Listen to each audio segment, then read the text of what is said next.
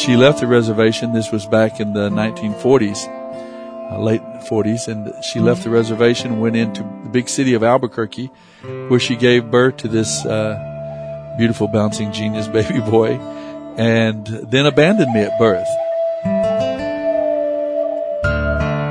Stai Gute! Welcome, my friends, to The Storyteller, where you'll find First Nations people from across Native North America who are following Jesus Christ without reservation. On today's program, you'll hear about a Mescalero Apache baby who was abandoned at birth and seemed destined for a very difficult life. But at the age of 8, God stepped in and changed the course of his life forever. I know about this story all too well, and I love to tell it because, well, I was that baby. Hi, my name is Soapy Dollar. I'm a Native American Mescalero Apache Indian from the reservation there in southern New Mexico, the tribe of Cochise and Geronimo, Victorio. So proud of that legacy and that heritage. But it took me a lot of years to become proud and to understand it. I was born in a very difficult situation. The young girl on the reservation, 19-year-old girl named Yolanda, got pregnant out of wedlock. And when time came to deliver the baby, she left the reservation. This was back in the 1940s, late 40s. And she left the reservation, went into the big city of Albuquerque, where she gave birth to this beautiful, bouncing, genius baby boy, and then abandoned me at birth. Yolanda was not prepared, probably emotionally or in any way, to handle a child. Happily, this was in the days before abortion became such a prominent option for young girls. But she abandoned me on the streets of Albuquerque. And another lady came along. Her name was Princess Babe Hawk. Princess Babe Hawk was a 50-year-old woman, 50-year-old woman. She had been married 3 times, was separated from her 3rd husband. And she was a fortune teller. She worked with the crystal ball and the tarot cards and palm reading and that sort of thing, and as a magician's assistant. And she came along and found this beautiful, bouncing, genius baby boy, and had compassion in her heart to take me in and take care of me, and took me home. And I lived with her for the first 5 years of my life. She was not able to afford or to, time-wise, to take care of me adequately, perhaps as a full-time mother, but she had children, adult children, by her first marriage, and she passed me around to them and to other neighbors and friends and acquaintances. It's my understanding I lived with about 16 families before I was 6 years old. And that's where I've often accused my mother. I thought of Princess Babe Hawk as my mother. I didn't know about all the rest of this, about the Yolanda and her being pregnant, the 19-year-old girl at the reservation. I didn't learn about her until many years later. I had always thought that Princess Babe Hawk had been my mother. I suppose I should have figured it out. A lady at 50 years of age and more probably wouldn't be having a small child, but when you're a child, you don't think of those things. But she passed me around to many different families. Since my name is Dollar, I've always kind of accused her of passing the buck, because that's, I figured that's where that phrase came from. I got passed around to all these families. And then, when I was almost 6, a few months before I was 6 years old, she began to negotiate and entered into contact with a home for homeless and delinquent boys up in Texas, in the panhandle of Texas, Cal Farley's Boys Ranch. He had begun a home for homeless and delinquent boys out on the prairies, out on the open prairies of West Texas, a little cowboy ghost town called Old Tascosa, with his sandstone jail, courthouse and jail. And he had been given about 200 acres, and he was transforming that into a home for young boys that he found on the streets of this town, Amarillo, Texas, that didn't have homes and families. They had about 80 boys there at that time when she began to write Mr. Farley and ask him if he would consider taking this little Indian boy. and which the ranch eventually said yes, they would. And so on June the 1st, 1955, I went to live at Cal Farley's Boys Ranch. I was only 5 years old, almost six, but I was very nervous. It was my first day there. I was a little scared and intimidated. All the adults and, of course, all the ranch and the setting was totally new and all these boys. And they told me I needed to go wash my face and hands for lunch after we had met for a while in the office building. So they took me to the home for the younger boys, 8 years old and under. And they said, go wash your face and hands. It's time to go have lunch together. So I did. But in my nervousness and my haste, I left soap behind my ears and on my neck. And when they inspected me to see that I had washed properly and so on, they found that soap behind my ears, and they called me Soapy. They even introduced me at the dining hall. We have a 5-year-old Soapy Dollar has come to live with us. And so I never was able to overcome that, and I've been known as Soapy Dollar for all these many years now. I never was able to shake that nickname.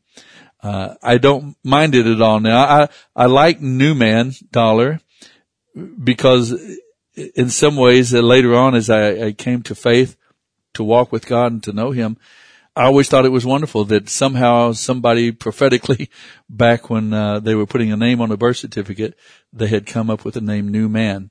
And I felt it was prophetic because the Bible promises that in Christ, when we come to faith in Christ and come into that relationship with God, that we become a new person, a new man. As I settled into life at the ranch, they put me for my first years in a dorm with very small children, 8 years old and under. But when you turned 8, you were moved to the big dorms where you lived with boys from 8 to 16 or 17. And it got a little meaner and a little tougher. The schedule was one of you'd get up every morning at 6, clean up our rooms, make our beds, and, dress ourselves, go to breakfast, and then from breakfast go back and have roll call to make sure everybody was still there, nobody had run off. And then we would go to school all during the day in school months. And then we'd come back for lunch and roll call again and go to lunch. We all ate in a big common cafeteria, 400 boys woofing down tons of food in 15 minutes and getting out and going back to school. And after school, we had chores of different kinds. Small boys, we would pick up around the dorm, pull weeds, clean up, and do chores. The older boys did all the jobs, for example, that would be needed in any given city. The boys did all the electrical. They did all the construction. They did the repair work on all the farm buildings and took care of the cattle and the livestock. So we had it was a tremendous vocational education opportunity because they had to do everything that would have to be done in a small town, carpentry, plumbing, electrical, and so on. And, so that was the lifestyle of the ranch. And when I was 8, they put me into the dorm with the older boys, and I got put in the dorm with this 16-year-old boy named Danny. I was in his very room. There were 6 boys to a room, 6 rooms to a dorm, and we had 3 bunk beds. So we would have 6 boys to a room, and I was in Danny's room. Danny was the big man on campus. He was the meanest, toughest, most foul-mouthed boy on the ranch. And we all wanted to grow up and be just as tough and mean as he was. But he would kick us around, hit us, yell at us, force us to do his chores and things. Just a very, very mean fellow.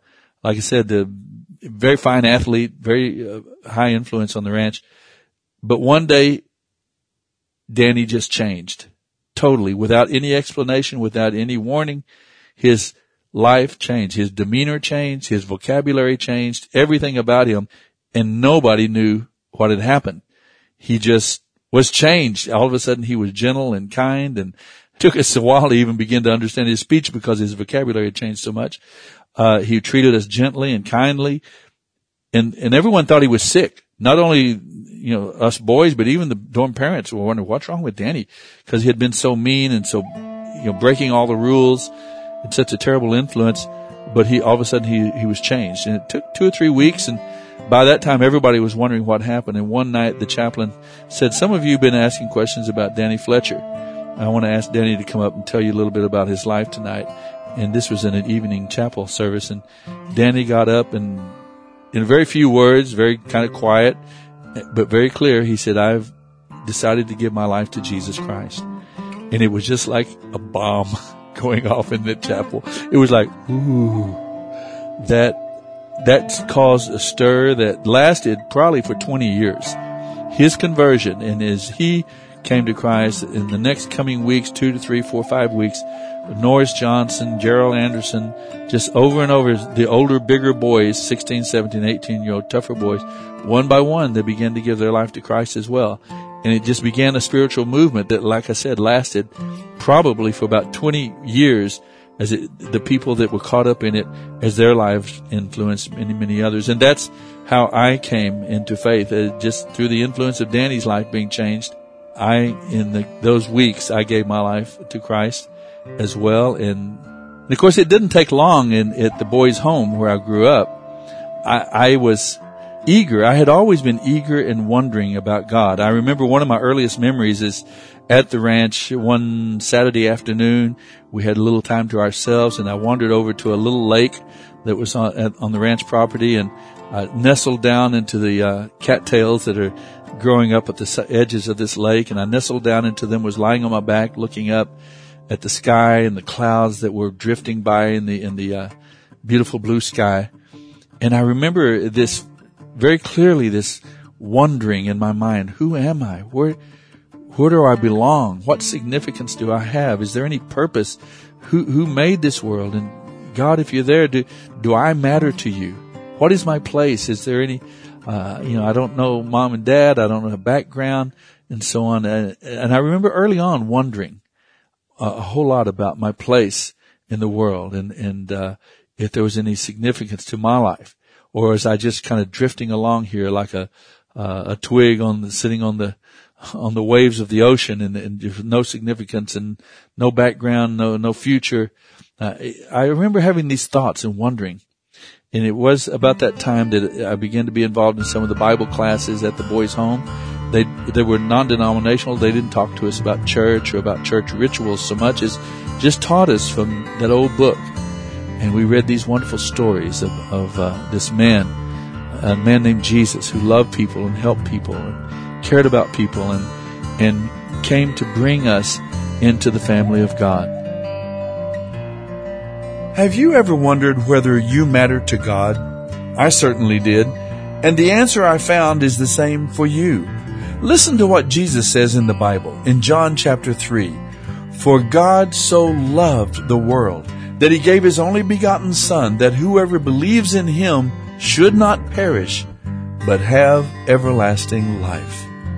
My friend, God loves us so much that he sent his Son, Jesus Christ, to pay for our sins' penalty by his death on the cross. And then he raised Jesus from the dead, proving that justice was satisfied. This was his plan in order to reconcile us and bring us into his family. It's for me, it's for you, it's for whoever will place their trust in Jesus Christ as their Savior. That's how much we matter to God. How much does he matter to you?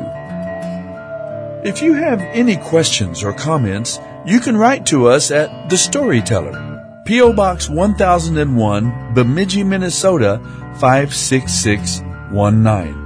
Our phone number is 877-766-4648. That's 877-766-4648. You can also find us online at withoutreservation.com. Thanks for listening. And remember, the greatest story took place at the cross. For the wages of sin is death, but the gift of God is eternal life through Jesus Christ our Lord. There's more to my story, so be sure to join us again next time as we listen to The Storyteller.